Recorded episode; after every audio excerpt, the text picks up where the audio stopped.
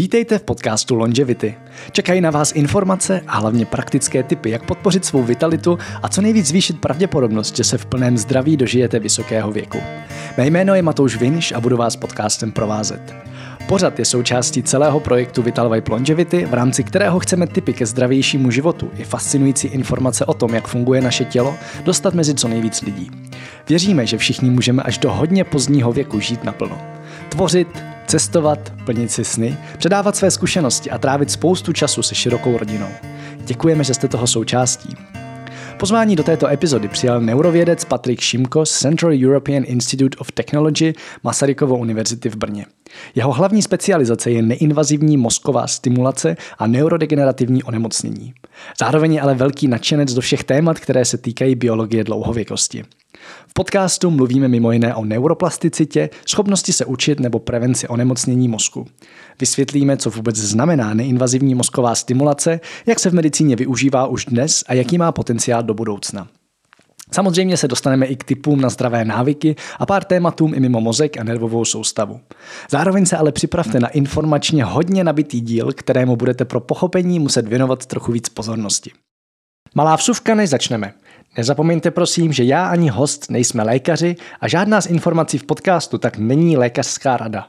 Než budete cokoliv zkoušet, konzultujte to se svým lékařem.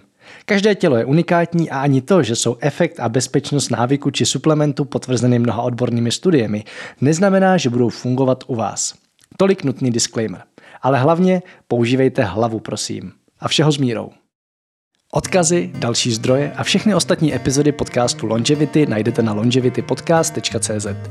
A teď už se pojďme společně vydat na fascinující cestu dlouhověkosti. Ahoj Patriku, já tě vítám v podcastu Longevity a díky, že jsi dorazil tady za náma do Vital Vibe. Děkujem za pozvánku, Matouši, a Vital Vibe. Mám první otázku, kterou se snažím dávat všem hostům. Co pro tebe znamená slovo dlouhověkost, nebo celý ten koncept, když se takhle řekne, tak je hrozně široký, mě zajímá, jak ho vnímáš ty. Mm-hmm. To je dobrá otázka. Já si myslím, že v dlhověkosti asi ten najdůležitější aspekt, aspoň pre mňa, je kvalita života, protože vieme, že najväčším problémom v súčasnosti je, že dĺžka sa rapidne za posledných šesťdesiat rokov zvýšila možno dvojnásobne dožitie. Ale aká je skutočná kvalita života v posledných dvadsiatich rokoch, to teda o tom sa baviť môžeme veľmi dlho. Ako je to epidémia neurodegeneratívnych ochorení a ďalších chronických ochorení a takisto aj spojených s psychiatrickými ochoreniami a myslím si, že kvalita života teda nezodpovedá dĺžke života. Takže dlhovekosť pre mňa znamená kvalitné dožitie. A, no, myslím, že ten, tá dĺžka nie je až tak podstatná ako kvalita. Mm. Jak se s tomu tématu dostal? Protože vím, že to je téma, který tě zajímá, tak je to přes ten tvůj obor, anebo to je přes něco jiného, ještě dřív, než jsi se jako rozhodl, že půjdeš studovat. Ty jsi říkal neuropsychologii, jsi původně studoval? Ano. Tak je tiež dobrá otázka, ako som sa dostal k dlhovekosti.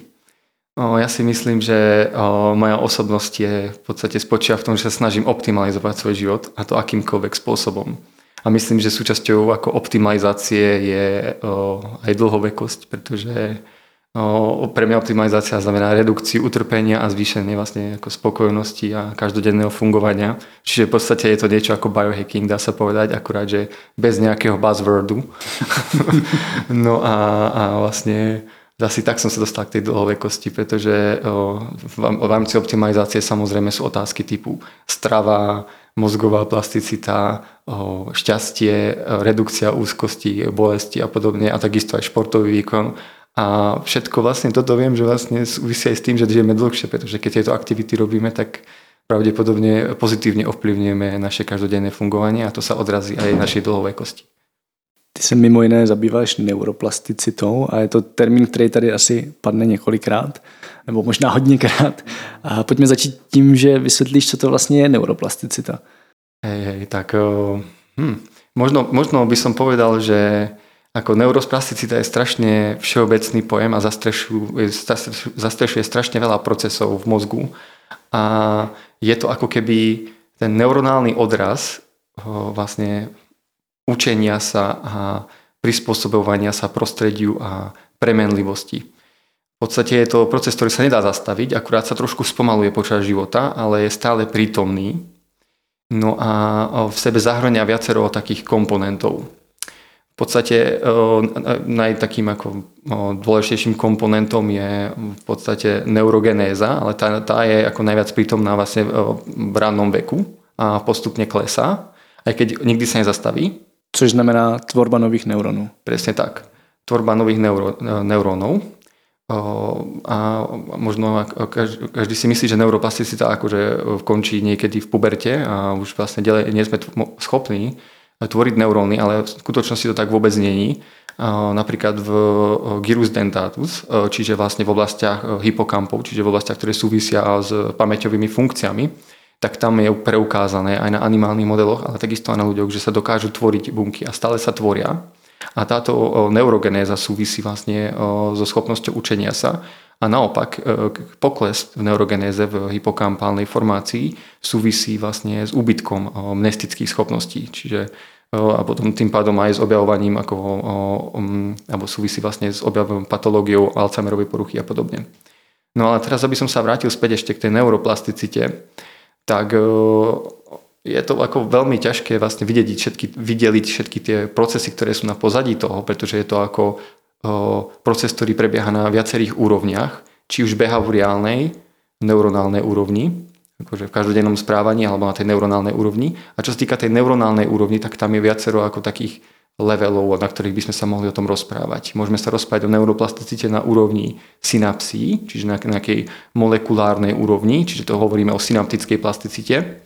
Môžeme sa baviť vlastne o plasticite na úrovni neuronálnych sietí, čiže to je nejaká systémová úroveň neuroplasticity. Tak sa bavíme o vlastne o nejakej oscilačnej aktivite, ako medzi sebou komunikujú nejaké regióny mozgu pomocou oscilácií. Určite ste počuli o, určite si počul o, o alfa, beta, gamma vlnách, ktoré sú prítomné v mozgu.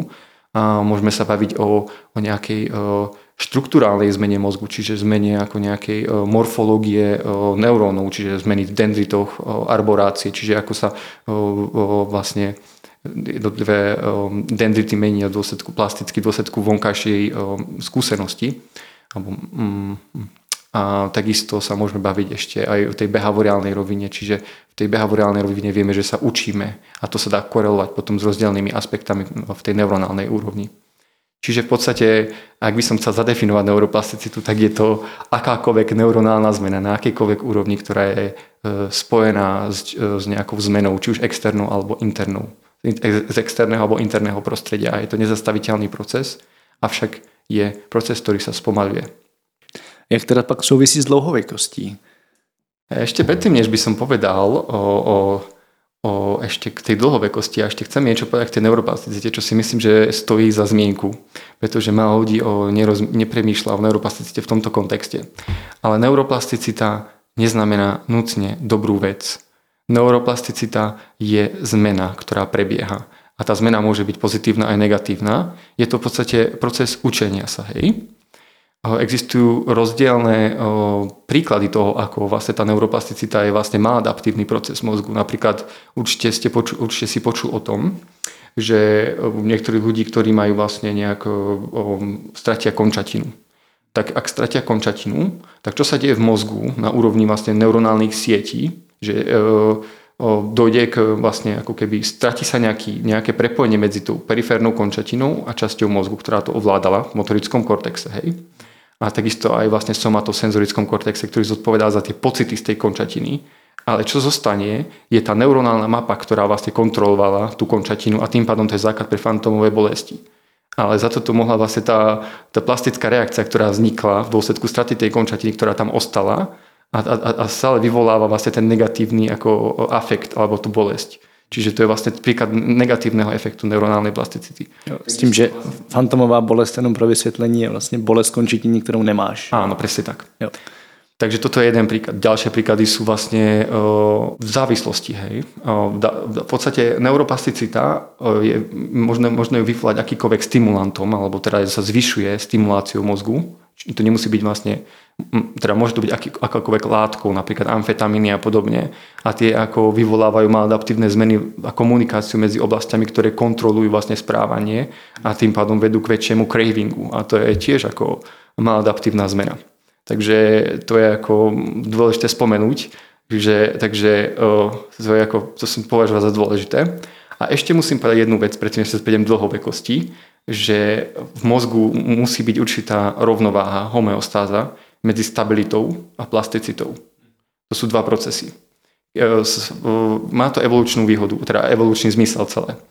Ide o to, že vlastne keď v, počas vývinu, samozrejme vieme, že čím je dieťa menšie a čím sa, čím sa stáva starším, tak neuroplasticita klesá. Zo začiatku v podstate potrebuje získať čo najviac informácií a zručností, takže ako, učí sa strašne veľa a je to metabolicky náročný proces, takže vyžaduje vysokú úroveň neuroplasticity, ale postupom času sa, pot, sa je potrebné vlastne zefektívniť určité ako neuronálne dráhy, takže, takže ten mozog smeruje smerom k tej stabilite viacej a tým pádom klesá neuroplasticita, ale to má zase výhodu to, že vlastne metabolicky to je pre ten mozog ako efektívnejšie a dokáže dlho, dlhšie žiť. Takže teraz sa dostávam tej dlhovekosti. Čo je dôležité z hľadiska dlhovekosti je dobrá homeostáza medzi stabilitou a neuroplasticitou. Mm-hmm. Můžeš dát nějaký příklad ty stability?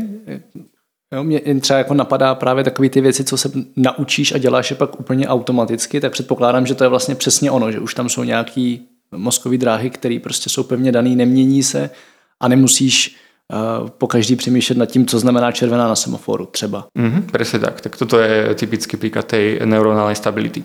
Ale môžem uviesť napríklad nejaké ďalšie príklady hyperplasticity alebo príliš vysoké plasticity, čo je opak vlastne tej stability a ktoré sú neúplne efektívne. Tak napríklad určite si počul o schizofrénii.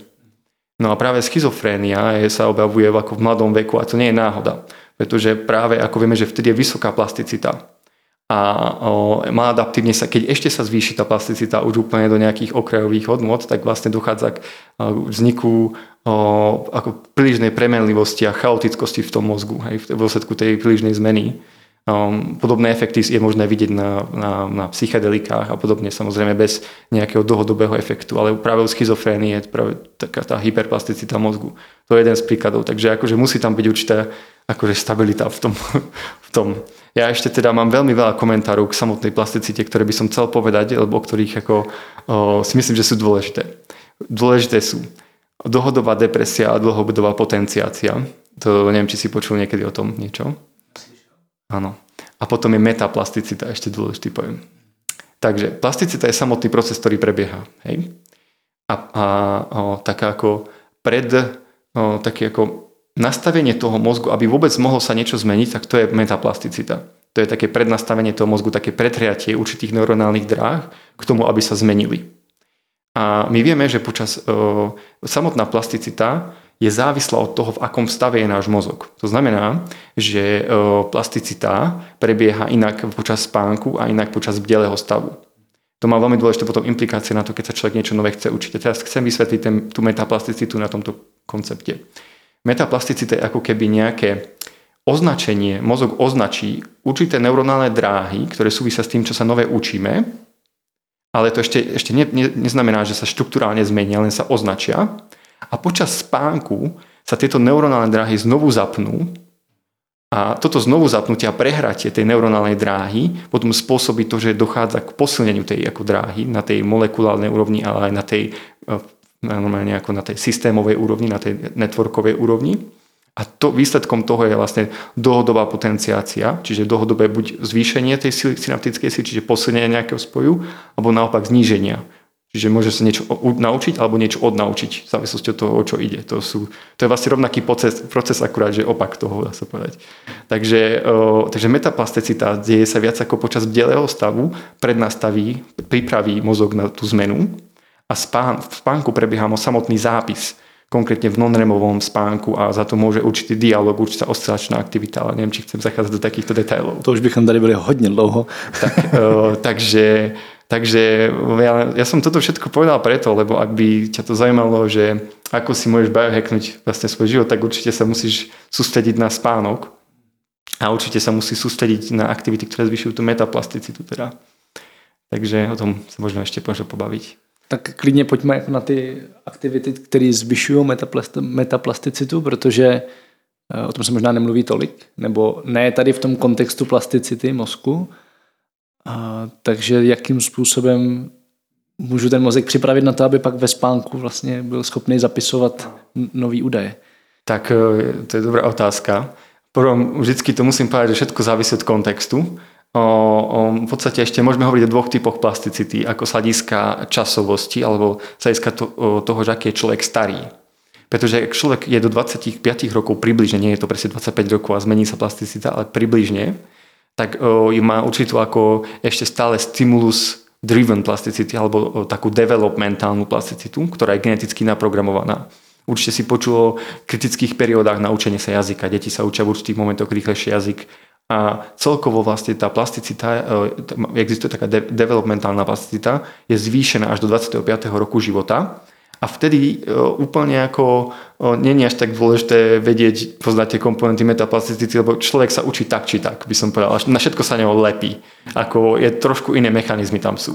O čom sa my bavíme, to je hlavne pre ľudí, ktorí majú viac ako dvadsaťpäť rokov, lebo už proste už nie sú najmladší a pre nich je práve, preto tieto biohacky sú dôležité. Tak bránou k tomu, aby vôbec mohlo dôjsť k zápisu a k učeniu nových informácií, je vlastne určité nastavenie autonómneho nervového systému. Čiže určité nabudenie organizmu. Aby sme sa mohli vôbec učiť, tak musíme byť nabudení, musíme byť v bdelom stave, a musíme byť viac nie v letargickom stave, ale pripravenosť mať, čo znamená, že trošičku ako jemný stres by som to nazval, že vlastne trošku aktivácia toho sympati- sympatetickej vetvy autonómneho nervového systému, čiže určitá forma nabudenia a to si môže človek nabudiť dýchovým cvičením alebo káva, čo ja viem, sú všelijaké možnosti, ale zase nesmie to byť veľmi stresujúce, hej, samozrejme. Musí byť tam určitý balans, ale, ale jemne smerom do stresu je, ako, je to do- dobré. Samozrejme to závisí od činnosti, či bude kreatívna alebo tak, ale ten jemný stres. Hej, tak to je taká prvá vec, ktorá je podstatná. No a o, keď je človek nabudený, tak o, musí dosiahnuť to, že dáva pozor, čiže venovať pozornosť tomu. O, no a vlastne o, venovať niečomu pozornosť vieme, že je v súčasnej dobe dosť ťažké, pretože nás všetko ruší. Takže tam ide o vplyvnenie tých distraktorov v svojom prostredí, že snaží sa, snažiť sa ovplyvniť distraktory. A tým pádom o, o, venovať čo najdlhšie pozornosť niečomu. Prečo je to dôležité? Pretože aby mohla pre, prebehnúť tá plasticita, už som spomínal, tak musia byť rekrutované určité neuronálne dráhy. Tak keď, keď cvičíme a snažíme sa posilniť určitý sval, tak najprv potrebujeme rozohrať, strečovať a podobne. A potom ideme na tú aktivitu, nerovno ideme na tú aktivitu, to by sme sa zranili. Tak podobne je to s mozgom. Musí byť rekrutovaná určitá ako neuronálna dráha a to tým, že dlhodobo venujeme pozornosť niečomu. A potom už, už je predpripravený, už nastavujú tie metaplastické efekty a vtedy sa učíme v pohode všetko a večer sa vyspíme. To je akože taký dôležitý komponent, ten spánok a to, to vtedy prebieha už ten zápis. Tak to, to, to, to, toto je u tých ľudí, ktorí sú ako trošku starší. Ale to neznamená vlastne, že u tých mladších tieto komponenty nie sú dôležité, ale u tých ľudí, ktorí majú viac ako dvadsaťpäť rokov, už není iná možnosť. A vlastne u tých mladších je to paralelne prebiehajúce dva typy plasticity vlastne. A chápu to teda správně, že vlastně čím víc se učím, tak tím jakoby líp se učím.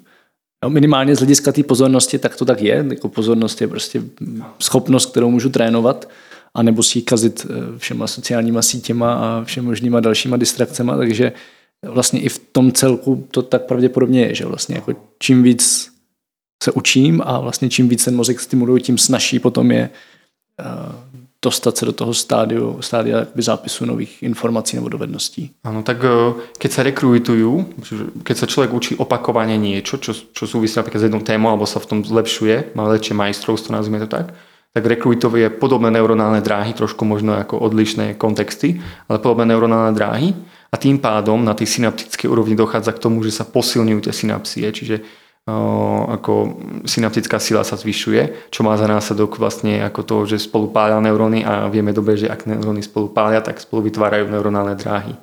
To je vlastne ten um, známa poučka z neuroplasticity. Mm-hmm. Um. Tak sa teda poďme dostať k tomu, jak souvisí neuroplasticita s dlouhověkostí. Ty jsi tady vlastně i zmiňoval neuro- neurodegenerativní onemocnění, což si myslím, že je jedna z těch věcí, kterou jako pokud ji dokážeme nějakým způsobem předejít, tak tím výrazně zvyšujeme kvalitu života ve stáří. A můžu to nějak rozvést?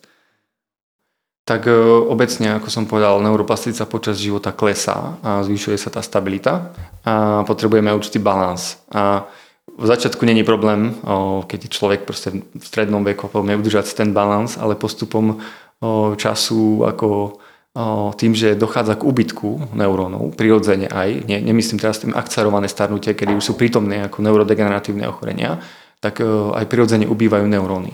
No ako som hovoril, tak neuroplasticita je vytváranie spojov na tej štruktúrálnej, ale aj na tej funkčnej úrovni vytváranie určitých spojov. A čím má mozog k dispozícii menej neurónov, tak tým je menej plastický, pretože dokáže vytvoriť menej spojov. Takže preto je to dôležité. Pretože, ak, teraz, teraz poviem do kontextu tých neurodegeneratívnych ochorení, tak čo sa tam deje, je to, že existuje väčšinou, napríklad pri Alzheimerovej poruche alebo Parkinsonovej chorobe alebo demencii s levými telieskami a podobných ochoreniach, vždycky existuje nejaký patologický proteín, ktorý je na začiatku. Ten sa nejak v mozgu akumuluje a spôsobuje to, že odumierajú neuróny. A ak neuróny odumierajú, tak vlastne aj konektivita a prepojenosť medzi určitými oblastiami mozgu klesá. A tým pádom už je menej mozog plastický, pretože má menej možnosti ako poprepájať jednotlivé oblasti. A preto je to dôležité vlastne udržiavať tú plasticitu. A samozrejme ideálne predísť tým neurodegeneratívnym ochoreniam. To je vlastne možné, ako, samozrejme tam sú ako rozdielne formy, ako, no, vlastne zvýšenie plasticity neznamená vlastne predchádzanie týmto ochoreniam. Tam sú ďalšie ako veci, ktoré na to pôsobia. Aj ako zníženie o, inflamácie mozgu, o, kardiovaskulárne zdravie a ďalšie ako faktory, ktoré sú veľmi podstatné, ale samozrejme aj tá neuroplasticita je vlastne podstatná. Ešte možno teraz mi napadne v kontexte tej dlhovekosti a neurodegeneratívnych ochorení sa hovorí o kognitívnej rezerve. Kognitívna rezerva, čo to je? Hovorí, je to vlastne taký ako buffer mozgu, že v podstate môže mať už človek ochorenie, Alzheimerovú poruchu, hej? A teraz vlastne aj napriek tomu, že tam je tá patológia, tak sa to ešte symptomaticky neprejavuje. A ako je to možné? No preto, lebo má taký buffer, takzvaný kognitívny buffer, a na pozadí čoho je vlastne ako určitá plastická komunikácia medzi neurónmi mozgu. No a toto všet, toto vlastne, tá, tento buffer je možné ovplyvniť vlastne lifestylom. Je to možné ovplyvniť uh, aj robnou aktivitou, je to možné ovplyvniť, vzdelanie má na to obrovský vplyv. A nemyslím tým formálne vzdelanie, ale akékoľvek vzdelanie samozrejme. Pretože čím je človek vzdelanejší, tým má viacej ako vytvorených spojov a keď aj degeneruje mozog, tak čím viac spojov je, tak vlastne ako má viac možností ešte ako dlhšie vydrží, tým väčší má buffer ako keby. Nevím, či tomu rozumím. V podstatě, když ti odumře neuron, tak má mnohem víc možností ho obejít a vlastně tu informaci předat někde jinde. Přesně tak. Tak to je ten, to je ta kognitivní rezerva.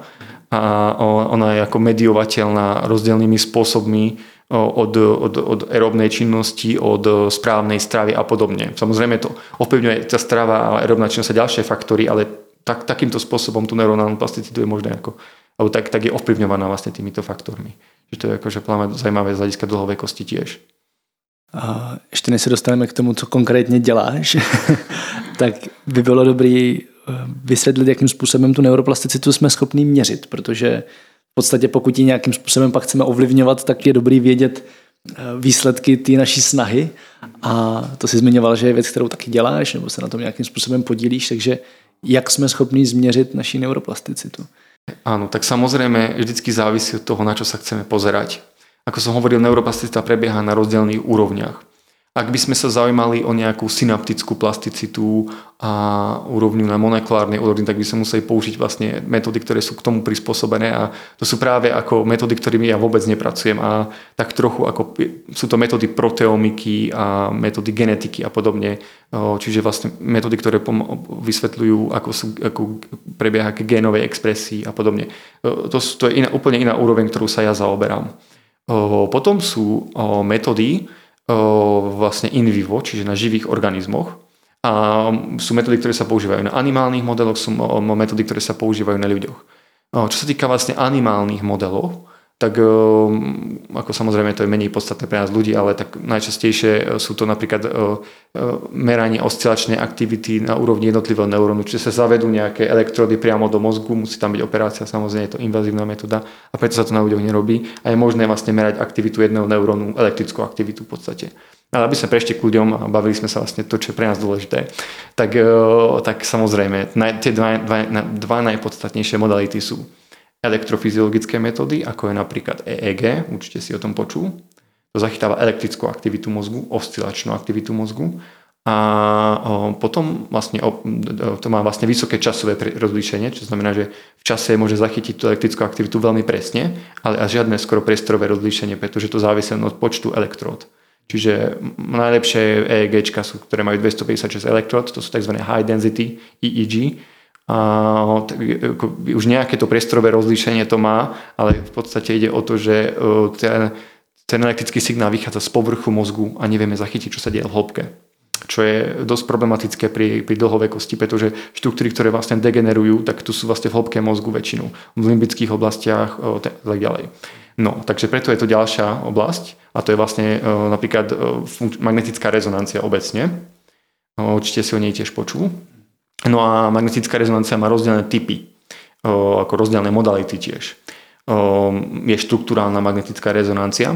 Tá vlastne zachytáva v podstate, vieme, že obecne princíp magnetickej rezonancie je vlastne meniace sa magnetické pole, ktoré zachytáva vlastne potom rozdielne typy tkaniva, kontrasty medzi rozdielnymi typmi tkaniva, medzi bielou, šedou hmotou, medzi cerebrospinálnou tekutinou a podobne. Výsledkom je vlastne obraz, ktorý nie je tvorený ako keby z pixlov, ale z voxlov. To je skoro to isté ako pixel, ale akurát, že to je tri dé, to znamená, že kocky malé. Takých malých kociek a z toho je možné vytvoriť taký model mozgu v podstate na takých obrazoch, hej. Tak to je štruktúrálna magnetická rezonancia, tak sa dá pomocou nej zistiť napríklad veci, ktoré súvisia s plasticitou, ako napríklad aká je tĺžka kortexu, aká je o, o, voxel based morphometry, takže ja to skúsim vysvetliť, úroveň atrofie napríklad sa dá zistiť a podobne. O, potom je difúzna fun- magnetická rezonancia. Difúzna rezonancia skôr hovorí o bielej hmote mozgu, čiže o tom, ako sú neuróny pospájané, čiže vlastne vypovedá skôr také, ako keby o, hovorí o tom, ako je voda, o, ako má difuzivitu vlastne v tkanive a s tým z toho sa dá zistiť potom o viac o tej, tej bielej hmote, čiže o, o, o axonálnej aktivite, čiže o, takej, o tých dlhých výbežkoch neurónoch. Čiže to je ako ďalšia, ďalšia vec, ktorú sa dá zistiť. A potom je funkčná magnetická rezonancia. A tá hovorí už o, nie o tej štruktúre, ale o tej funkcii. Čiže čo v danom momente je aktivované v mozgu. O, čiže tá vychádza už ako skorej, o, nie skorej, vychádza z kontrastu medzi hemoglobinom a deoxyhemoglobinom. Čiže ako keby okysl- bere do úvahy okysličenosť krvi a robí kontrast medzi týmito dvoma typmi o, vlastne tkanival a vytvára vlastne aktivačnú mapu mozgu. Zachytáva tzv. Pomalé fluktuácie aktivity mozgu a v reálnom čase v podstate, čiže má to väčšie časové rozlíšenie. Avšak z modernej vedy už aktivácie nie sú úplne in. A čo je in? Je ale konektivita mozgu, prepojenosť mozgu. A tá práve vychádza z funkčnej magnetickej rezonancie tiež. Akurát, že už som vysvetlil, čo je aktivácia, čiže vieme, že dochádza k nejakému zvýšeniu koncentrácie kyslíka v nejakej časti mozgu a prekrveniu. A teraz vlastne konektivita nie je nič iné, len že bere do úvahy tento signál z viacerých oblastí mozgu a koreluje ich vzájomne. Takže ako súvisí zvýšenie napríklad v jednej oblasti s zvýšením druhej. Ak sa súčasne zvýšujú, to znamená, že sú fun- funkčne prepojené. Rozumieš? Že ak sa, ak sa v súčasnom v rovnakom čase približne zvýši o, prekrvenie a prekysličenie mozgu v dvoch oblastiach, tak to je funkčná prepojenosť. Ak naopak jedna sa zvyšuje a druhá sa znižuje, tak to je funkčná ako keby o, prepojenosť, ale, ale ako kontrastné. Hej, a to je funkčná prepojenosť. A ešte by som mohol hovoriť vlastne o takých trochu aspektoch ešte možno, ktorý ťa to zaujíma. Já možná ještě jenom zastavím u toho principu. A pokud to správně chápu, tak ona vlastně sleduje v momentě, kdy se v nějakém mozku výrazně zvýší koncentrace kyslíku, ale zároveň sleduje, že se snižuje, protože vlastně neurony spotřebovávají ten kyslík, který ano, se tam dostane. Presne tak. Jo. Jo. Tak ešte vysvetlím k tej konektivite niečo. Že vlastne funkčná konektivita nemôže existovať bez štruktúrálnej konektivity. Proste nemôžu byť, nemôžu o, neuróny spolu funkčne kom, e, komunikovať, ak nie sú prepojené štruktúrálne. Ak nie je nejaká reálna dráha spojená medzi dvoma oblastiami, tak nemôžu byť funkčne prepojené. To je také dôležité. Proste auta nemôžu ísť bez, bez diaľnice. Nemôžu prebehnúť. Hej? To je, ako tak, to je proste taká základná vec. A potom ešte chcem povedať, že okrem tej funkčnej konektivity existuje aj tzv. Efektívna komuni- kon- konektivita. Pretože funkčná hovorí o tom, že či sa súčasne niečo dva zvyšuje, teda nejaká aktivita v dvoch oblastiach zvyšuje alebo znižuje, Hej? Čiže je vlastne zvýšená konektivita alebo znížená konektivita, ale nevypovedá vôbec o tom, že odkiaľ ide signál kam. A efektívna konektivita práve hovorí ešte o vlastne tej smerovosti. Čiže to sú ako také nové vlastne fancy veci, ale akože už je to taký štandard, by som povedal teraz. A potom ešte grafová teória a ďalšie ako iné veci, ale to už si by som zachádzal do detailov teraz momentálne. Uh, takže takýmito vecami sa zaoberáme. Um, ešte mi napadla k rezonancii jedna modalita, o ktorej sa ma, som nehovoril a je podstatná, je vlastne spek, uh, spektroskópia. Spektroskópia pomocou magnetické rezonancie zachytáva uh, lokálnu prítomnosť nejakých vlastne neurometabolitov alebo neurotransmiterov. Čiže vie zistiť proste, že neviem, v nejakej oblasti zvýšená GABA, čo je vlastne jeden z neurotrans- inhibičných neurotransmiterov v mozgu, alebo glutamát, alebo dopamín a podobne. Čiže to je tiež ako dôležitá oh, informácia. Uh, myslím, že je to takový, jakože teď budeme hodně informačně hutný, tak snad to posluchači zvládají. A já jdu teď k tomu, čím se jako dál zaobívá, zaobíráš a co je část tvojí vědecké práce, což je mozková stimulace a přitom už ty děláš neinvazivní, to znamená, že se nikomu jako nevrtáš v hlavě. Co tím vůbec jako chceme docílit, nějakou neinvazivní stimulací mozku a co si pod tím vůbec představit? O, to je dobrá otázka a my hľadám teraz jednoduché odpovede. Ale nie, v jednoduchosti o, v podstate tá neinvazívna mozgová stimulácia o, môže reorganizovať, ako spolu neuróny komunikujú. To je veľmi jednoducho povedané.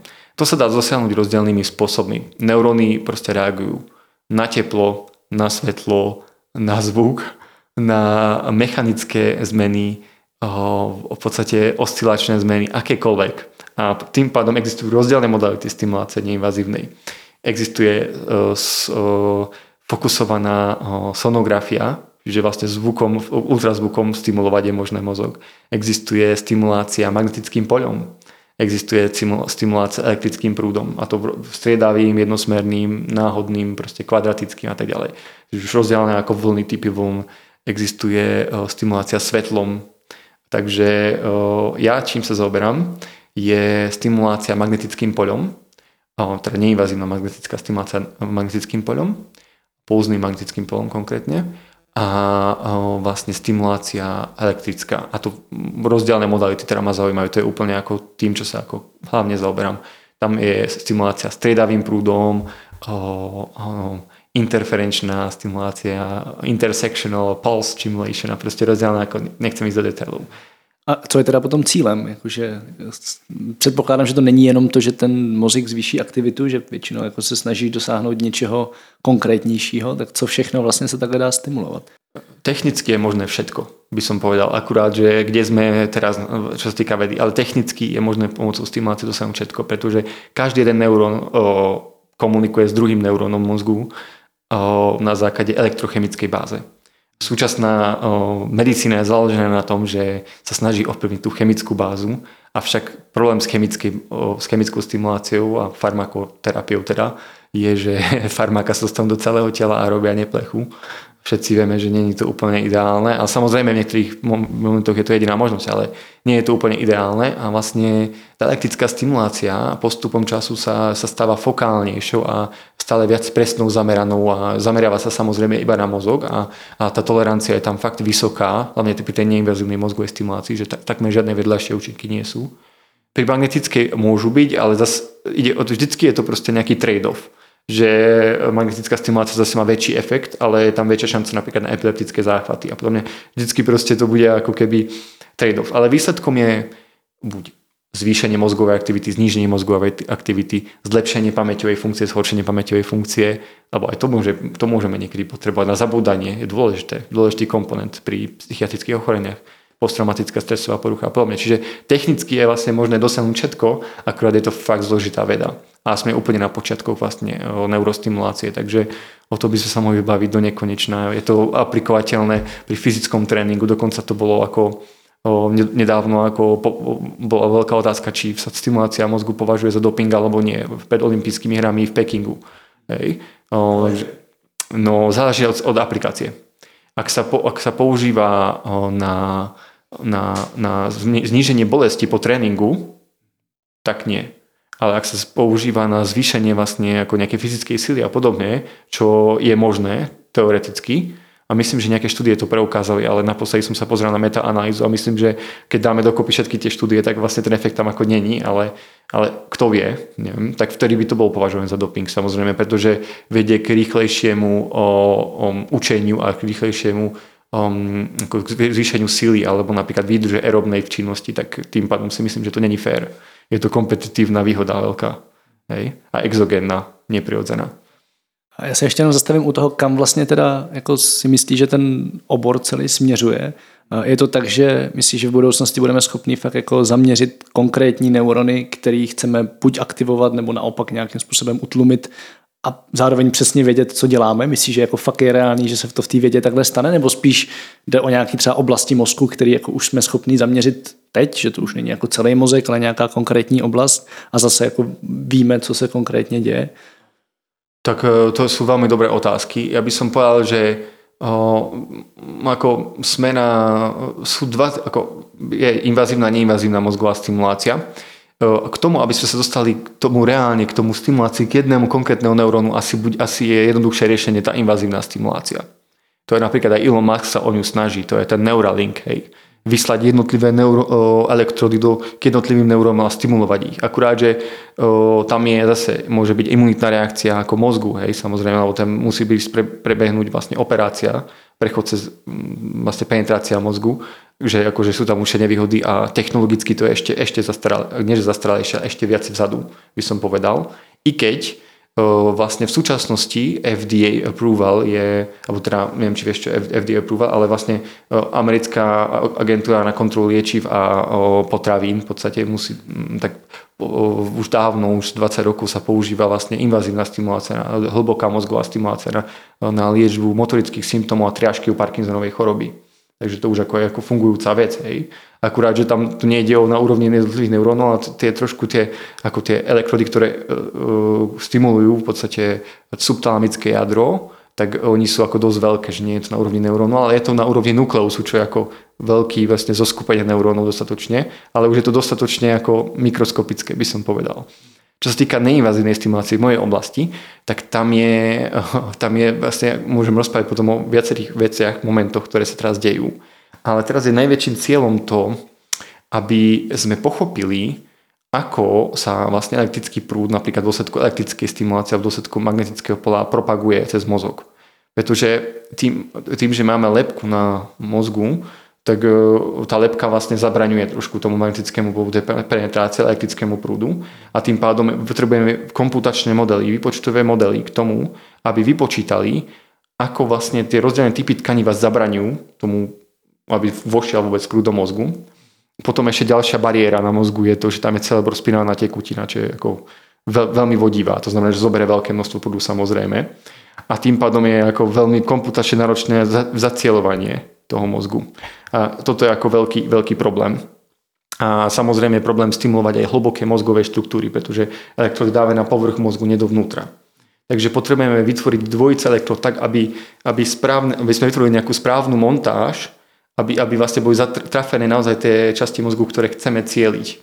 A k tomu práve sme vymysleli úplne nový projekt, a ktorý je snad dostane grant, ale myslím si, že je ako taký Um, hovoríme tomu interferenčná stimulácia. Um, a neviem, či chceš o tom niečo počuť, ale teraz mi napadlo proste taký ako úplne... Můžeš, můžeš. Jakože vysvětlovat ještě, co znamená interference a co... Ne, to nemus, nemusím, ale v podstatě si představ, že, o, že máš jednu elektrodu na jednej straně mozgu a druhou elektrodu na druhej straně mozgu, alebo na jednej straně lebky a na druhej straně lebky, hej?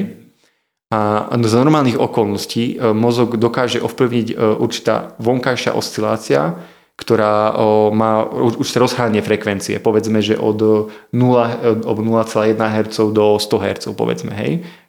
To sú tu normálne alfa až gamma, hej, vysoká gamma. A potom, keď máš veľmi vysokofrekvenčné pásmo, napríklad dvetisíc hertz, tak to neovplyvní mozog, lebo to by nás ovplyvňoval asi aj signál zvonku telefónu, že by zvihol niekto, tak by nám zapol nohu, alebo čo, tak samozrejme. Tak toto odfiltruje mozog.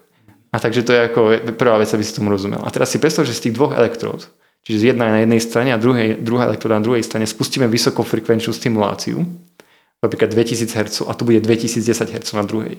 A oni na seba narazia v nejakom momente Keď tie vlny na seba narazia v správnom momente, tak to je rozdiel medzi tými dvoma vlnami.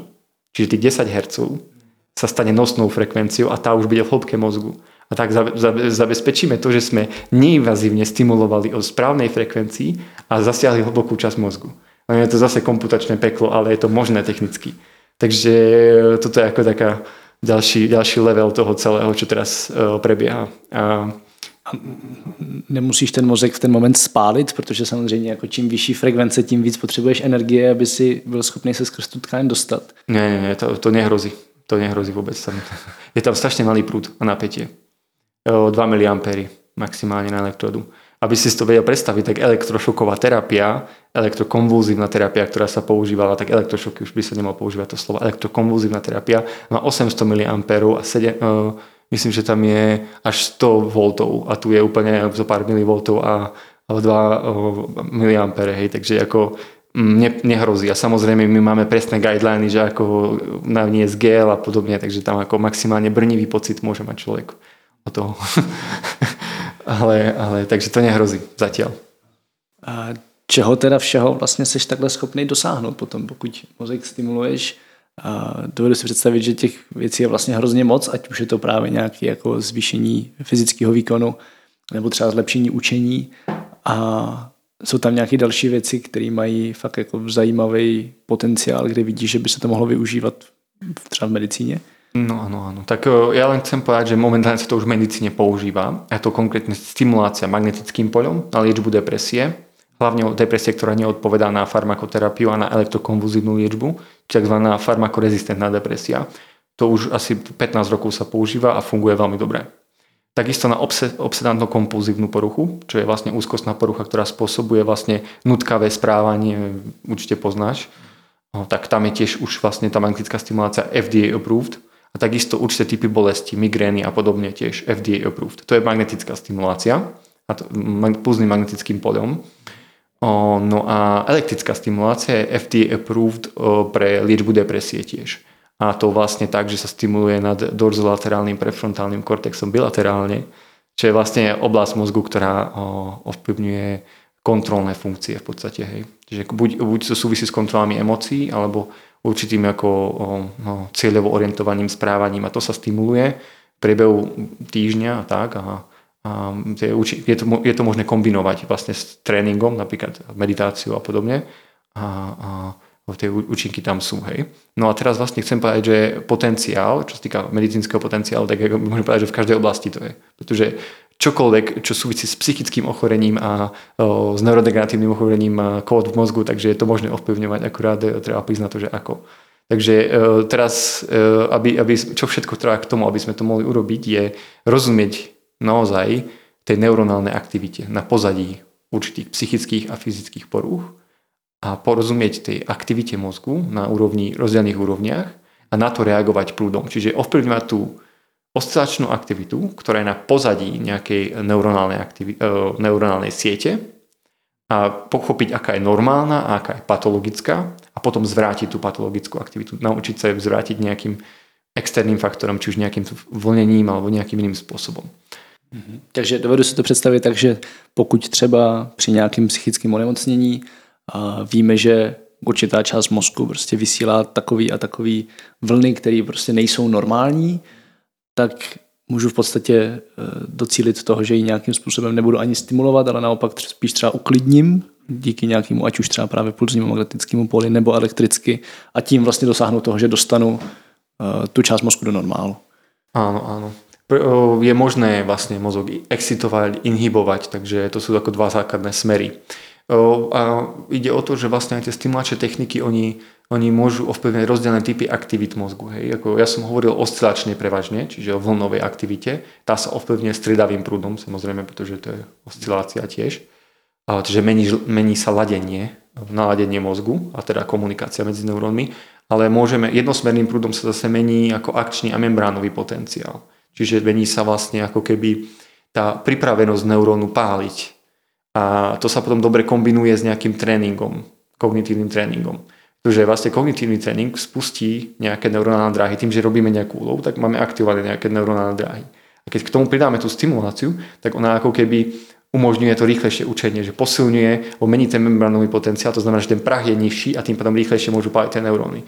Takže to je ďalší ako spôsob no, hrania sa s tým, hej. Takže to sú proste rozdielne typy vln, ktoré môžeme púšťať do mozgu a o, tie môžu prísť z magnetického pola galaktického, takže tých možností je strašne veľa o, od, od ovplyvnenia emocionálnych funkcií, ale ne, nemôžeme, nemusíme končiť tam. Môže to fungovať ako detektor lží, sociálna kognícia sa môže pomocou toho, to, možnosti sú nekonečné, v podstate rozhodovanie.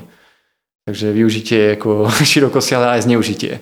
Jenom v podstatě jako teď, když si představím to, jakým způsobem se v mainstreamu, nechci úplně říkat mainstreamu, ale jako mezi většinou lidí, kteří se o to aspoň trošku zajímají, když se třeba mluví o mozkových vlnách, tak se fakt jako mluví o alfa, beta, gamma.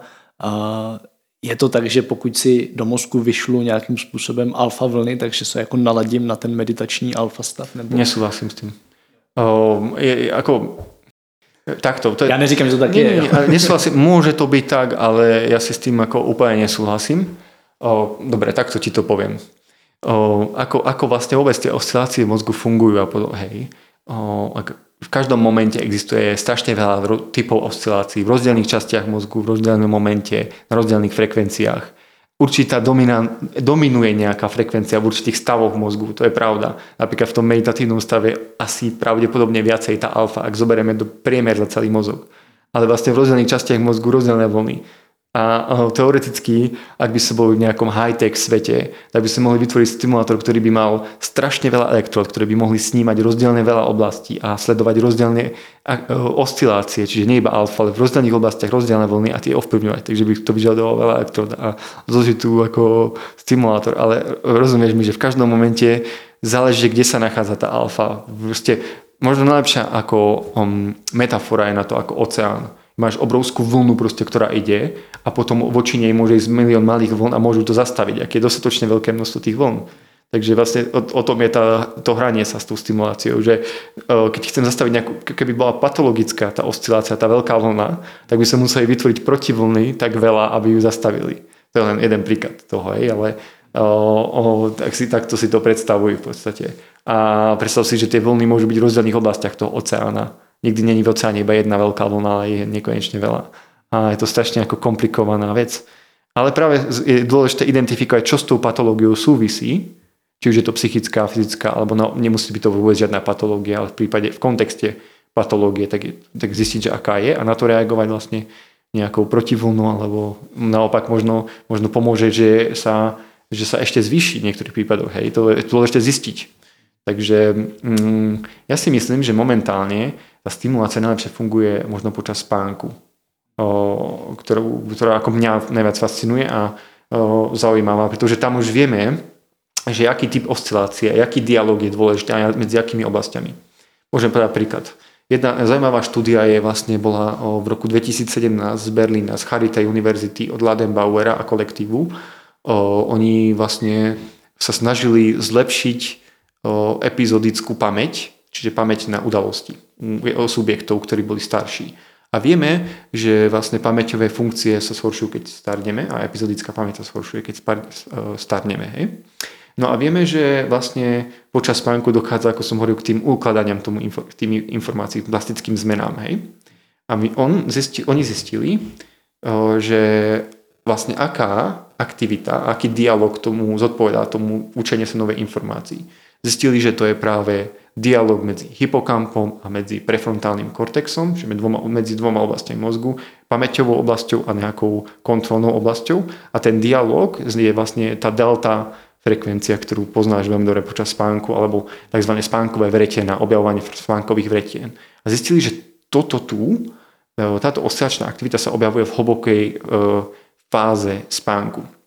A ak človeku sa zhoršuje pamäť v dôsledku starnutia, tak menej majú tých hlbokých vretien, teda hlbokých deltavln a vretien na, na tom é é gé signále. A teda, čo ale môžu urobiť, je externe ich vyvolať. A to môžu vyvolať vlastne externe pomocou striedavého prúdu, pomocou stimulácie striedavým prúdom. A môžu ich ako naladiť zase tú frekvenciu tak, aby sa, aby sa častejšie vytvárali. A naozaj urobili dve skupiny ľudí, alebo teda vytvorili design štúdie s dvoma skupinami ľudí. Skupina, ktorá mala práve tú, stimuláciu skutočnú, čiže nie placebo, tak si pamätala oveľa viacej potom, keď sa prebudila. A tam je dôležité ale vlastne to načasovanie. Spustiť tú stimuláciu presne v čase, keď je tá hlboká fáza spánku a zastaviť ju, keď končí. Že nie počas remu, počas vlastne fázy spánku, keď sú očné pohyby a keď sa nám sníma najviac. Takže že tam je to načasovanie dôležité a tak. Ale vidím veľký potenciál napríklad aj v tom, pretože to je vlastne ako keby zlepšovanie pamäte. A súvisí to vlastne aj so starnutím dlhovekosti. Takže to je dobrá aplikácia podľa mňa. Dá sa tá stimulace pak kombinovat v podstatě řekněme s dalšíma metodama, které pomáhají vůbec fungování mozku, ať už je to třeba meditace a případně možná třeba i pohyb, protože jenom jako i pohyb má velkou souvislost potom s tím, jak funguje mozek. A asi velice široká otázka, na kterou může být odpověď ano, ale taky může být hodně dlouhá odpověď, tak já jsem pro dlouhou. Pro dlouhou odpověď, ano? Dobre, o, samozřejmě. O, ale vždycky je o, takto. O, V podstate závisí od typu stimulácie, od typu aktivity a podobne. Všetky to premenné musia byť proste jasné. O, ale o, a záleží, záleží na tom, či chceme, aby vlastne tá úloha alebo tá aktivita vlastne interferovala s tou stimuláciou, alebo naopak, aby boli spolu vzájomne zladené, synchronizované. To, ako, to sú dôležité veci, ktoré si človek musí zodpovedať. Takže možno jeden príklad už som spojenul s tým spánkom, to je jeden, jedna, jeden typ aktivít, ale práve s tou meditáciou o, je podľa mňa akože zaujímavé. Zajímavá tá aplikácia. Vieme, že existujú nejaké biofeedbackové už produkty, čiže biofeedback, ak by si nevedel, ja predpokladám, že vieš, že... Poslucháčom to určite vysvetlí. Áno, áno. Tak v podstate jedinec môže ovplyvňovať svoju mentálnu aktivitu alebo svoju mozgovú aktivitu tak, že má spätnú väzbu z mozgu. Tú spätnú väzbu z mozgu môže dostať rozdielnymi spôsobmi. Napríklad môže sa merať elektrická aktivita mozgu, napríklad E E G. Už existujú proste také tie komerčne dostupné produkty, ako je Muse, a meria to v podstate E E G aktivitu iba síce medzi dvoma elektrodami a iba medzi, medzi dvoma prefrontálnymi alebo takými kontrolnými oblastiami mozgu, ale vlastne je možné získať z nich ostračnú aktivitu, že kedy je v alfe a podobne. No a jedinec teda dostáva spätnú väzbu o tom, že aká tam prebieha práve ako aktivita, či je to gamma, beta a tak ďalej. A predpokladá sa, že viac alfy znamená v tých oblastiach viac meditatívny stav. Čiže to spätná väzba, akú dostáva, je v podobe napríklad zvukovej e, zvuku, že keď není alfa, tak je možno počuje nejakú rušnú ulicu a keď je v alfe, počuje vtáčiky spievať, že je v kľude. Tak on sa snaží vlastne premýšľať tým spôsobom, sústrediť sa alebo dýchať takým spôsobom. Hľadá vlastne určitú formu nejakej e, mentálneho stavu, ktorý ovplyvňuje vlastným správaním, aby dosahoval tú alfu. A čím viacej to trénuje, tak tým jednoduchšie to pre neho je a tým je efektívnejší v tej aktivite. Čiže vlastne ako je tam tá spätná väzba, tá stúčka. Takže vlastne v tom je biofeedback. To je, ako, o, to je jedna metóda. A túto metódu by sa dalo spojiť ešte s tou stimuláciou. Teda. Pretože vlastne stimulácia o, môže pomôcť zápisu, k rýchlejšiemu učeniu sa tej aktivity. Čiže povedzme, že tou meditáciou by dostával spätnú väzbu a lepšie by sa učil tú aktivitu a ešte k tomu by bol stimulovaný a to by mu pomáhalo zrýchliť ten zápis. Takže by sa rýchlejšie učil meditovať alebo čokoľvek iné. Učiť sa jazyk by teoreticky bolo možné, takže možnosti sú nekonečné. To mi teraz ako napadlo. Samozrejme, biofeedback nemusí byť založený iba na E E G aktivite. Je možné napríklad zistiť veľa z kožno-galvanických informácií. Ale to samozrejme nie je o mozgu, ale napríklad z hľadiska stresu sa dá zistiť o tom veľa, keď chce znižovať človek stres, alebo napríklad heart rate variability z smart hodiniek teoreticky, ak by bolo nejaké veľmi kvalitné, tak tak ten stres by mohol redukovať, pretože stres je možné redukovať autonómnym nervovým systémom, takže logicky je možné o, o, jak z dola nahor, tak z hora nadol ovplyvňovať stres. Že napríklad dýchaním ovplyvňovať aktivitu mozgu a stres a naopak môžeme aj mysleť na myšlienky alebo nemysleť na nič a sústrediť sa na dýchanie a podobne ovplyvňovať opačne ten stres. Takže to je vlastne ako keby ďalšie použitie. To je tiež forma biofeedbacku. A to tiež by mohlo byť spojené s stimuláciou. Napríklad existuje stimulácia vagového nervu, ktorý sa nachádza, ktorý je možné stimulovať tak, že sa dá elektroda niekde pod ucho a tam tu je vlastne, to je jeden z mozgových nervov, kraniálnych nervov a ten ovplyvňuje práve vetvy autonómneho nervového systému, čiže stresu. Čiže vlastne tú stimuláciu by mohlo možné, už existuje produkt takzvaný tik, takže by bolo tik bodka com, to si môžete vygoogliť, ja vám dám na to odkaz, ale ako existuje už na to produkt a tým sa dá ovplyvňovať stres. A ešte keď je to spojené s nejakou aplikáciou meditačnou, tak je to ďalší ako ďalší bonus. Takže tých možností je veľa. Mě ještě jenom napadá, když vlastně je to i v tom slově stimulace. Pokud takhle stimuluju mozek, jestli to můžu dělat pořád a jestli vlastně, jo, jakože v momentě, kdybych pořád byl energetiáky, tak taky časem dojde ta zásoba energie, kterou jenom od někud vlastně jako tahám z nějakých zásob těla. A tak jestli to úzí stimulace je podobně, nebo jestli fakt jako můžu prostě ji využívat pořád a ona bude pořád fungovat. Mm-hmm. Dobrá otázka. Tak záleží od typu stimulácie. V podstate, ako som spomínal, existuje tá hlboká mozgová stimulácia, ktorá je síce invazívna, ale funguje, tak tá je vlastne non-stop zapnutá. Tá vlastne v súčasnosti, ako sa aplikuje, vyzerá to tak, že jedinec má, používa sa to pri Parkinsonovej chorobe, hej? A vieme, že typickým symptómom je triáška. A tá triáška, neuronálnym korelátom tej triášky je vlastne nejaká patologická beta-aktivita subtalamického jadra.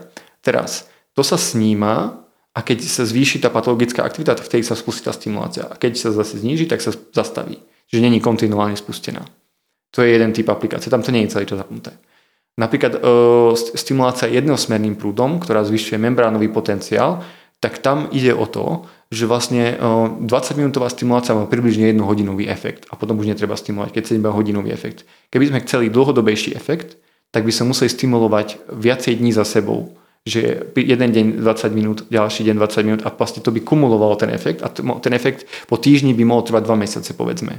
To je tá dlhodobá potenciácia toho mozgu, že to je, keď človek sa učí niečo nové a jeden deň sa učí jednu hodinu a druhý deň sa učí a, neviem čo, a zautomatizuje si to a stane sa to jeho tou ako novou vlastnosťou alebo ako novým, novou skúsenosťou alebo podobne, ktorá bude ukotvená, tak takýmto spôsobom je externe pomocou stimulácie možné len opakovať to každý deň. Potrebujeme ten zápis v noci samozrejme. Tak to opakovať. Čiže nemusí byť kontinuálne zapojený, práve naopak. Ale potom sú aplikácie Brain Machine Interface, ktoré sú ako samozrejme tie najmodernejšie. A tam už sa akože teoreticky by mohol byť človek stále pripojený, nič by to neurobil, lebo slovo stimulácia to nejak musí byť označený ten spôsob ako ovplyvňovania mozgu, ale to neznamená, že furt je excitovaný mozog. To znamená, že len ako o, o, externe nejakým spôsobom mení sa ladenie toho mozgu, povedzme, hej. Takže o, mohli by existovať produkty, ktoré ako už, vidí, už aj existujú inak, napríklad o, exoskelety. Exoskelety, vieš si predstaviť, keď človek trpí kvadruplégiou, že nevie pohybovať ani hornými a dolnými končatinami a stratil vlastne tú, ten funkciu kortikospirálneho traktu, čiže trakt, ktorý spája vlastne mozog s efektormi, čiže vlastne s končatinami, to prepojenie bolo narušené, tak teraz by sa teoreticky mohol nast- sa vytvárajú stimulátory alebo nejaké čipy, ktoré snímajú tú elektrickú aktivitu ešte do momentu, pokiaľ to funguje. A potom to premeniajú na, na nejaký prúd, ktorý vlastne komunikuje s tými periférnymi ako časťami, čiže s tým exoskeletom, čiže tými robotickými rukami a nohami. A potom vlastne spôsobila nejaké naspäť informácie o tom pohybe, pretože motorický kortex funguje na spätnej väzbe. Potrebujeme, aby sme sa mohli efektívne pohybovať, potrebujeme aj pocit z rúk a nôh. Že sme sa dotkli zeme, alebo že sme robili nejaký pohyb. Bez toho by sme sa nevedeli efektívne pohybovať. Ani si to neuvedomuje, aké je to dôležité, ale non-stop sa to deje. Tak tam by to musí byť kontinuálne zapnuté. Takže naozaj záleží proste od aplikácie, kde sa to aplikuje, hej? Od výsadného produktu.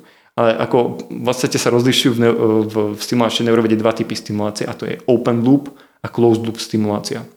Closed loop stimulácia je taká, že v podstate, alebo možno open loop asi vysvetlím najprvu. Tá je o tom, že každého vnímame ako rovnakého, každý dostane rovnaké množstvo prúdu a rovnakými oblastiami a nepozeráme na spätnú väzbu z mozgu a, a nejak, ne, má to síce efekt, ale odpovedá na to približne štyridsať percent ľudí. A v podstate nesnímame, čo robí to s mozgom súčasne. A vlastne closed loop stimulácia, tá modernejšia, spočíva v tom, že stimulujeme mozog, tá vyvoláva nejakú reakciu v aktivite mozgu.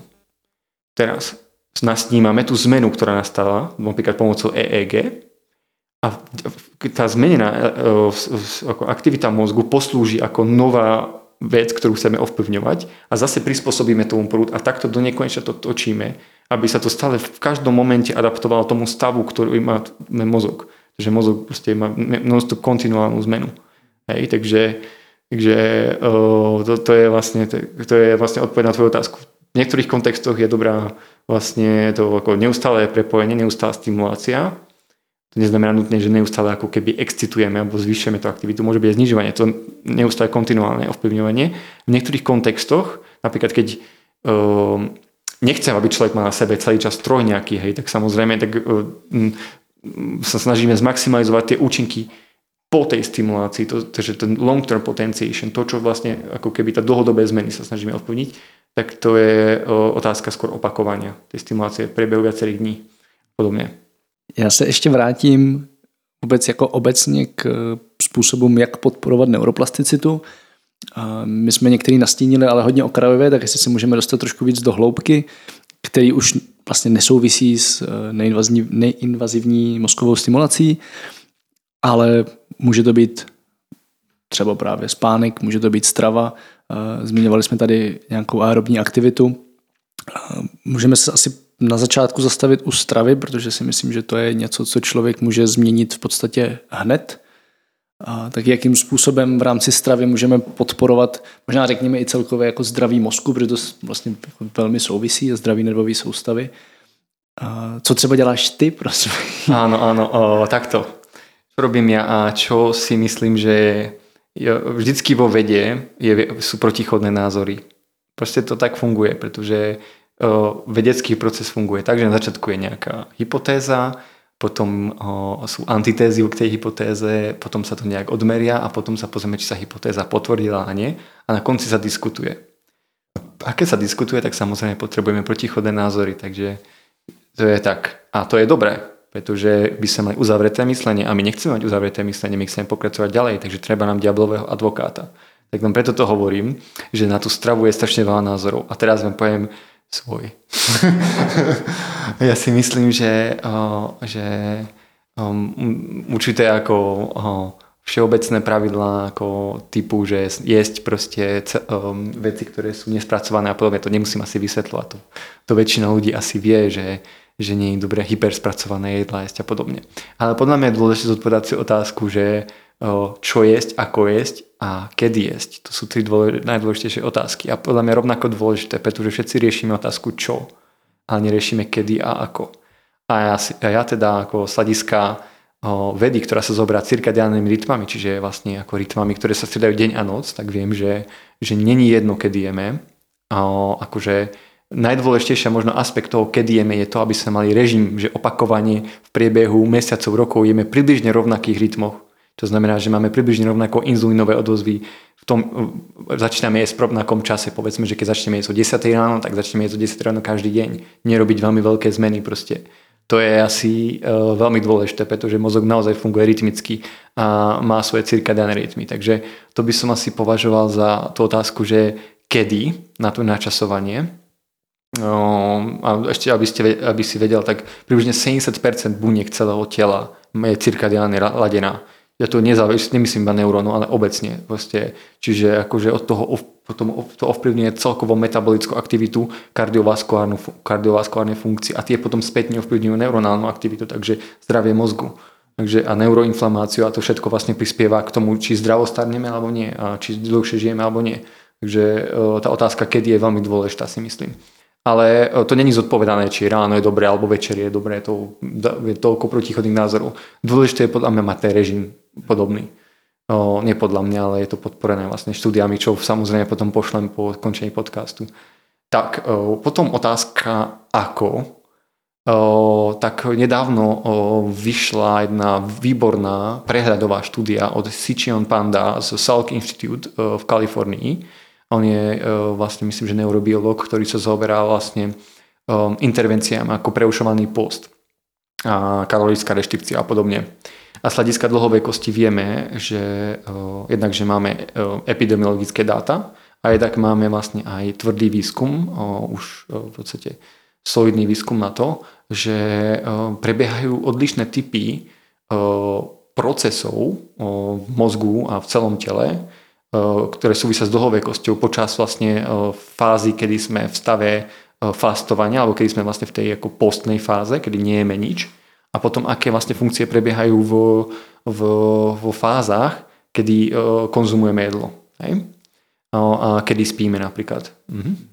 No a teda počas tých, kedy konzumujeme jedlo a podobne, tak prebiehajú v podstate budovateľské fázy, čiže vtedy je naozaj skutočne ako zvýšená proteosyntéza a zvýšená vlastne um, ako v podstate aj, aj, aj mozgová plasticita je vlastne zvýšená. No a celkový rast obecne, prebieha rast. A to je veľmi dôležité a vsadiska dlhovekosti sú deaktivované dráhy, ktoré súvisia s dlhovekosťou. Pretože môžeme budovať alebo vlastne snažiť prežiť dlhšie. Tak to sú ako keby dva protichodné funkcie. A preto by sme mali mať v rovnováhe to s, vlastne s tým fastingom, alebo nie v rovnováhe, ale minimálne dať priestor na, na tú trošku ako keby časť dňa, kedy nekonzumujeme nič, povedz, nazvime to tak. A pretože práve v tej ako fastovanej alebo postnej o, čase, keď nekonzumuje jedlo a keď je nízky inzulín, čiže cukor v krvi, tak o, prebiehajú vlastne opravné procesy. V mozgu konkrétne je tzv. Autofagóza, že vlastne v podstate mozgy požírajú proteíny, ktoré sú ako dysfunkčné a podobne. Čo je vlastne ako prebieha počas spánku alebo iba počas fastovaného stavu.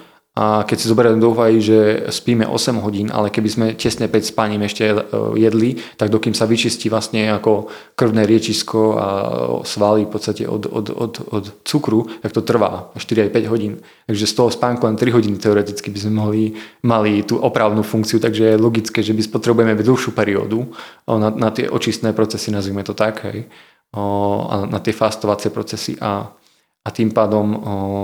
Je to veľmi dôležité fakt ako ne, ne, nemať ten režim, že celý deň konzumujem jedlo. No ale ešte chcem povedať, že práve v tých ako postných fázach je, sú zvýšené vlastne dráhy metabolické s dlhovekosťou, ako je napríklad zníženie mTorovej dráhy a naopak zvýšenie A P M K dráhy, to súvisí s dlhovekosťou. Ďalej vlastne um, um, dochádza k tej autofagóze, ako som spomínal, a zvýšená je ketóza samozrejme. Takže o, to, sú, to sú vlastne ako, um, ja si myslím, že, že o, ak by ľudia chceli možno praktickejší, ako možno čo to ako praxi znamená, tak podľa tej štúdie Sichuan Panda on to popísal tak, že minimálne dvanásť hodín by sme mali mať počas dňa fastovaciu o, periódu. Keď to zoberieme v praxi, tak o, keď sa najem večer o osem naposledy, ja chodím spať o jedenásť, tak musím prepočítať teraz, ale ako ráno skôr ako o osem by som nemal jesť. Ale to je minimum také, hej. Um, a samozrejme, všetko je ko- da- závislé od uh, kontextu, pretože ak je človek ne- uh, málo aktívny, tak tie periódy by mali byť dlhšie. Ak je človek aktívnejší, tak rýchlejšie sa vyčistí inzulín a tým pádom môže skorej jesť, hej. Takže závisí, mal by mať človek tak trochu ako povedomie o tom, že, že ako je uh, nasýtený vlastne jeho svaly a jeho riečisko krvné cukrom a podobne, aby dal priestor aj nejakej inej metabolickej aktivite. No a práve aj ten intermittent fasting ešte sa testoval aj, či má nejaký vplyv na, na kognitívne funkcie, čo sa tiež preukázalo, že tam je nejaký transientný efekt. A aby som si, ja mám otvorené tu studie. Já jenom řeknu, že intermittent fasting se myslí přerušovaný půst v češtině a je to teda buď to, že půstuješ jeden nebo dva dní v týdnu a častěji to, že máš právě nějaký větší okno v průběhu dvacet čtyři hodin, kdy nejíš. Dostatečně dlouhý na to, aby vlastně se jakoby to tělo přeplo do jiného režimu, do toho režimu jakoby nedostatku v podstatě. Regeneračného režimu, nedostatočného. To je, to je jako právě ten, ten koncept, který vlastně biohackery popisují, ta horméza, ten jako taký o, o, čo ťa nezabije, to ťa posilní, taký jako trošku stres. Ako, ale je to tak, je to tak a máme to Máme to evolučne dané. Proste väčšinu o, času, odkedy existujú ľudia, sme mali nedostatok jedla a tomu zodpovedajú aj o, o naše, naše genetické predispozície, metabolické dráhy a všetko. A my žijeme v svete o, príliš až nadbytku, čo samozrejme má nejaké konsekvencie. O, no ale ešte som sa chcel vrátiť vlastne k tým kognitívnym efektom. Boli robené štúdie ako využitím tých dvoch typov rozdielných, ako no vlastne som nespomínal, ale okrem toho preušovaného postu, tak podobný efekt má aj kalorická reštrikcia. Samozrejme musí byť dostatočne veľká, to znamená, že aspoň dvadsať percent kalórií menej ako, ako výdaja, teda príjmu, sorry. Takže tá kalorická reštrikcia tiež má podobný efekt v podstate, akurát, že je podľa môjho názoru skôr z takého z behaviorálneho hľadisku ťažší, pretože celý, celý deň je človek hladný, v podstate nikdy nie je najedený. Keď človek robí preušovaný pôst a má elektrolyty v pohode, to znamená, že akože, má, má, keď ráno stá čistú vodu a trošku soli do toho, tak vlastne nemá reálne hlad, keď je v pohybe. Ale keď celý č- č- človek je malé jedlo ako furt, tak z hľadiska toho psychologického behaviorálne to je ťažké, aspoň podľa mojej skúsenosti. Hej. Samozrejme funguje to, ale je to ťažšie a ja na tom neviem fungovať vôbec, neviem nastaviť svoj denný režim, takže to je len moja osobná skúsenosť. Čo sa týka tých štúdií, tak ukazuje sa, že kalolická reštrikcia podľa Vite a kolektívu z roku dvetisícdeväť u ľudí, ktorí sú starí, už starnúcej populácii, došlo k zvýšeniu verbálnej pamäti v porovnaní s placebo skupinou, ktorá vlastne mala normálnu dvetisíc kalóriovú dietu priemere. A samozrejme to bolo prispôsobené k ich váhe. Takže že, to boli ľudia, ktorí mali kalorickú reštrikciu, mali akože lepšenie verbálnych schopností. Podobne to viedlo k zlepšeniu pamäti a schopnosti rozhodovať sa a podobne, takže zlepšeniu exekutívnych funkcií u ľudí, ktorí mali obezitu, u ľahkej kognitívnej dysfunkcie, čiže to už bolo pred štádium Alzheimerovej poruchy, takže vidíme, že tiež došlo k zlepšeniu kognitívnych funkcií, zlepšeniu pracovnej pamäte a vlastne aj predklinické štúdia u animálnych modelov Alzheimerovej poruchy a Parkinsonovej choroby ukazujú, že prerušované hľadovanie môže spo- spomaliť progres a oddeliť nástup vlastne ochorenia, čo znamená Alzheimerovej a Parkinsonovej choroby. Takže chýbajú nám dlhšie intervenčné štúdie na ľuďoch, to je pravda, ale vieme, že je to obrovský potenciál a vieme z animálnych modelov, že ako to zvyšuje mitochondriálnu funkciu, určité vlastne neuro, proteinové neuro, neuro, neurotropné faktory, ako je napríklad bé dé en ef, blood-derived neurotropic faktor a oxidačné obrany a spôsobuje to opravu dé en á a podobne. Takže, takže akože je to silný, silný nástroj, tá kalorická reštrikcia a prerušovaný pôst a myslím si, že to je odpoveď ako. No otázka, že čo? To je tá posledná otázka. Ja si myslím, že o, o, väčšina štúdií sa shoduje na tom, že teda nespracované potraviny a väčšina štúdií sa spra- shoduje na tom, že minimálne, minimálne Mediterranean diet, to znamená, že stredomorská strava, čo je strava, ktorá pozostáva z osemdesiatpäť percent rastlinnej stravy, a nie, lebo dochádza k dezinterpretácii veľmi často, čo znamená stredomorská strava, ja som na to trochu alergický. Neznamená to seafoods a znamená to viac rastlinnej stravy v porovnaní s normálnou stravou. To je ten hlavný komponent, ktorý vedie ten efekt. Pretože väčšina štúdií porovnávajúcich, čo, čo jeme, ako sa stravujeme, tak používa ako kontrolný typ stravovania standard American diet, čiže štandardnú americkú dietu, ktorá je plná o, jednakže spracovaných potravín a, o, a cukrov, ale o, na druhej strane strašne plná mesa.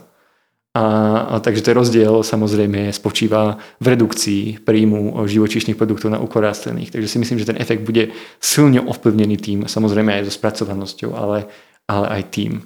A ak sa pozrieme na epidemiologické dáta, čiže na zóny, kde žijú ľudia najdlhšie, čiže centuriánov, tak vieme, že väčšina z nich má či už čisto rastlinnú stravu, ako je napríklad Loma Linda, akože modrá zóna v Kalifornii, alebo napríklad máme modrú zónu v Okývanou. Pôvodný, pôvodný spôsob stravovania bol väčšinou takmer rizo rastlinný, to znamená, že ako veľa konzumovali napríklad tofu, ale takisto polyfenoly v rôznych proste ako ovocie, zelenie a čo sa týka tých oblastí vlastne v Európe, tak prevažne to bolo rastlinné. Samozrejme tam mali kozí syr, napríklad ikaria a rôzne typy, ale to boli ako tiež prevažne vegetariánske vrste populácie. Občas nejaký seafood, ale to bolo raz za desať dní. Takže keď hovorí niekto, že vlastne je to full seafood, ten Mediterranean diet, tak by sa mal pozrieť asi na, na pyramídu jedálnička, to čo znamená Mediterranean diet, to som chcel povedať. Aha. A pojďme se tím pádem ještě trochu zastavit u pohybu, protože to je něco, o čem se v kontextu zdraví mozku až tolik nemluví a přitom si myslím, že to je v podstatě stejně, možná nejvíc důležitý jako strava. A co o tomhle víme, jakým způsobem vlastně náš pohyb a aktivita ovlivňuje mozek a naopak? Ano.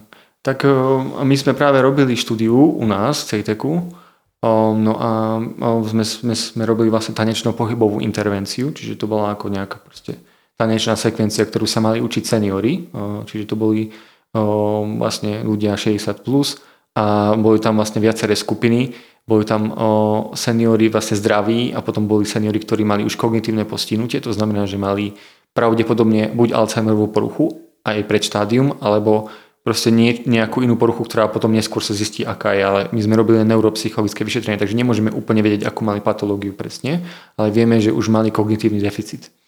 No a zistili jsme to, že vlastně o, pohybová aktivita, takže ta tanečná intervencia skutočne o, zlepšovala tú kognitívnu rezervu, čiže ten ako buffer, ktorý oddiali nástup o, vlastne neurodegeneratívneho ochorenia. A došlo k vlastne k, o, vlastne k zmenám v plasticite mozgu v dôsledku tejto aktivity. A došlo k, k zvýšeniu tlužky kortexu, hrúbky tlužky kortexu, čiže zvýšeniu šedej hmoty, čo súvisí vlastne s ako so zdravým starnutím a oddialovaním vlastne neurodegenerácie. Dochádzali aj tzv. Aj zmeny vo funkčnej konektivite v oblastiach, ktoré práve deteriorujú, napríklad v default mode networku, o ktorom som ešte nerozprával, a ten sa väčšinou ako zvyknem spomínať pri meditácii, ale môžem ho spomenúť aj tu. Vlastne default mode network je časť, alebo teda veľká mozgová sieť, ktorá je aktivita aktívna, aktívnejšia, keď je človek vlastne neaktívny, keď nič nerobí. A vlastne je ukázané, že pri Alzheimerovej poruche práve v týchto oblastiach, pretože súčasťou default mode networku je aj hypokampus a limbické štruktúry a podobne, tak sú, sú atrofie a je narušená aj funkčná konektivita. Takže keď dochádza k zlepšeniu tej konektivity, to znamená, že sa oddialuje nástup alebo, alebo vlastne alebo zlepšuje sa minimálne tá konektivita. Keď zlepšenie konektivity vlastne môže oddialiť trošku tie symptómy, ktoré by inak prišli s, s neurodegeneratívnym ochorením. Ale inak, to bola jedna z našich štúdií, je známe napríklad od Eriksona a kolektívu z roku dvetisíc devätnásť, že prirodzený pohyb, ako je chôdza, môže u seniorov oddialiť vlastne, bo môže zvýšiť objem hypokampov, to sú zase oblasti súvisiace s pamäťou, a takisto zlepšiť priestorovú orientáciu a takisto aj vlastne sérové hodnoty neurotropinu bé dé en ef v porovnaní vlastne s placebo skupinou. A to tak, že až o dve percentá, a to sa vám zdá, že je málo, ale ukazuje sa, že každý rok po šesťdesiatke sa vlastne objem hypokampov znižuje o dve percentá. Takže že je to ako hodne veľa. To, je, to zodpovedá v podstate, myslím, že dvom rokom atrofie. Takže je to hodne, hodne veľa. Robí prirodzený pohyb ako chôdza. No a potom ešte Nordic Walking, bola to štúdia od, od vlastne review od Skorovskej, Telichovskej z roku dvetisíc šestnásť, a to ukazuje sa, že je to efektívna cesta, ako zlepšiť vlastne fyzickú aktivitu v nejakom star- v staršom veku, a súčasne je to vlastne aj efektívne u ľudí, ktorí majú počiatočné štádium Parkinsonovej choroby, že majú nejaký vlastne pohybový deficit, ale vlastne tento typ aktivity je vlastne účinný na oddelenie degenerácie. Takže, takže prirodzený pohyb, samozrejme aj športové aktivity, ale to, to teraz ako v kontexte starnutia, skôr spomínam ten prirodzený pohyb. Myslím, že bychom se mohli bavit ještě hodně dlouho. A mě teď jenom na závěr zajímá, co pro svoji dlouhověkost děláš ty, co konkrétně, co se ti, nebo co bys, co bys chtěl a nedaří se ti, ale zajímá mě hlavně to, co děláš, jestli máš nějaký dlouhodobý návyky. Jo, tak ja, ja o jednej veci som nespomínal a myslím si, že to by sme ešte mali spomenúť, a je vlastne najdôležitejší faktor, a ja ten považujem za najdôležitejší, je spánok, samozrejme, pretože počas spánku dochádza k vlastne všetkým tým opravným procesom a k ukotveniu neuroplasticity, aký som spomínal na začiatku, takže, takže všetko, čo vlastne pomáha so, so spánkom, vlastne pomáha obecne, pretože vieme, že uh, počas spánku dochádza k hormonálnym zmenám a tie ovplyvňujú potom aj to, že ako človek stravuje, pretože tam je ten leptín a grolín, ktorý sa uvoľňuje, a to vlastne spôsobuje craving po jedle. Ak nie je dobrý spánok, tak potom to ovplyvní kaskádu udalostí, napríklad aj stravovanie a podobne, pozornosť ovplyvní, takže kognitívne človek horšie funguje, tým pádom je menej sociabilný alebo horší v sociálnej interakcii, čo ovplyvní väčší stres sociálny, čo ovplyvní vlastne spánok, a je to kaská. Spánok je fakt asi, myslím, to najpodstatnejšie, by som povedal, z hľadiska všetkých faktorov. Takže všetko, čo pomáha vlastne zlepšiť spánok, to znamená, že asi najdôležitejší faktor je expozícia svetla ráno, čo najskôr. To je, v podstate my sme cirkadiánne bytosti a náš mozog vlastne zistuje to, ako, aký je čas na základe dvoch informácií. Jednak hormonálne, to je vlastne ten adenozín versus melatonín mozgu, koncentrácie, a potom ovplyvňuje fakt na úrovni svetla. Lebo pretože vlastne už, už existujú nervové spojenia medzi retinou, medzi sietnicou očnou, ktorá prechádzajú vlastne cez talamické jadrá až do mozgového kmeňa a samozrejme aj do mozgovej kôry a do všetkých oblastí mozgu v podstate. A to ovplyvňuje proste celú činnosť mozgu a vyplavovanie hormónov a ovplyvňuje funkciu neurotransmiterov a podobne. Takže je to veľmi silná zbraň a preto je dôležité ráno čo najskôr vidieť svetlo, pretože z hľadiska rána je vlastne dôležité zvýšiť koncentráciu stresu a kortizolu v tele. Stres je niekedy fakt dobrý a to práve ráno, pretože telo musí vedieť, že sa musí prebudiť, pretože to je stres prebudenie. A zase naopak večer sa musí upokojiť, takže červené svetlo alebo postupne znižovanie intenzity svetla a prispôsobiť tomu aj aktivitu a stresové hodnoty. Takže si myslím, že to je ako ten naj, najdôležitejší. O spánku by sme sa teda mohli ako baviť veľmi dlho, pretože to je otázka. Na spánek vím, že určitě chci udělat několik podcastů, protože to fakt je jako velmi, tak velmi to, široké. Tak to, to berem jako challenge. Spánok je, mám fascinuje, takže, že to je... Takže, to, takže to spánok, na spánok si dám strašný pozor, stravujem sa rastline, robím intermittent fasting, nepreháňam ho. O, proste prirodzene štrnásť hodín maximálne, teda štrnásť až šestnásť, ale niekedy, niekedy aj po dvanástich hodinách som hladný, hej, ale to väčšinou, že som robil nejakú ťažkú fyzickú aktivitu. To proste tak úplne prirodzene to robím a mám, mám urobený režim, ktorý viem opakovať každý deň, že nie je to pre mňa ťažké. Hej. A samozrejme ďalšia vec je, preušovaný hladovka, nebude ju robiť človek, ktorý má o, o, inzulínovú rezistenciu, hej, že má cukrovku, u neho to asi není možné, to musí, môže aplikovať iba človek, ktorý je zdravý a ideálne pod lekárskym dohľadom. Tieto veci asi um, mali byť jasné, ale nie pod lekárskym dohľadom, ale minimálne to musí konzultovať samozrejme lekára. Hej. Možno tie dlhodobé posty sú dôležité lekársky, tam pokles elektrolitov a podobne, ale, ale mm, je dobré vždy sa konzultovať a opýtať sa na to. A možno nejakého o, lekára, ktorý má trošku otvorený myslením, pretože vieme, že v dnešnej dobe to je ešte... Nie sme tam, no. Alebo môžete poslať štúdie, ktoré pošleme do odkazu a, a, a potom odargumentujete. Ešte niečo deláš pro svoju dlhovekost? Hej, tak o, socializujem, ak môžem, ale samozrejme tam ide... Ja, ja som dosť introvert naladený, ale socializujem... Zmysluplná komunikácia s ľuďmi, ktorí podobne premýšľajú ako ja, sú otvorení, to je dôležité. Nie, nejde o kvantitu, ale kvalitu vzťahov. A to je nezávislo od toho, či je človek introvertný alebo extrovertný. Vieme, že vlastne socializácia a kvalitné emocionálne a vzťahy vedú k vlastne k t- úrovňam na epigenetickej úrovni a aj na, na hormonálnej úrovni, pretože znižujú vlastne stres v podstate, psychosociálny, a to má za úlohu vlastne zníženie ako o, o, o aktivity, chronické ak, a inflamácie a ďalších vlastne markerov, takže socializácia je tiež dôležitý aspekt a, um, a zmysluplná robota. To klasika ikigai by sa dal spomenúť. Hej, takže ja nič, nič nerobím iné, čo, čo by nevedeli poslucháči, si myslím. O, takže tak. Mm-hmm. Tak ja mám tým pádem poslední otázku. Kdyby ste teďko mohl lidem poradit jednu věc, kterou můžou zařadit do života fakt jako, řekněme, jednoduše a hned, která jim může výrazně buď zvednout kvalitu života a nějaký jako vitality a zdraví, anebo jim výrazně zvýšit šanci na dlouhověkost, ideálně v tom kontextu mozku, tak to by to byla jedna taková jako jednoduchá věc, kterou fakt můžeme začít dělat. Mm-hmm. To je velmi těžká otázka. Uh, to úplně nečekal.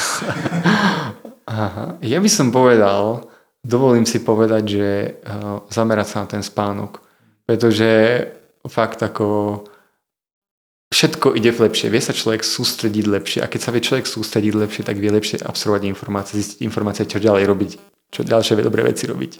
A, a vlastne vždycky funguje mozog tak, že ak sú nejaké pozitívne zmeny, tak tie sa napoja na ďalšie pozitívne zmeny.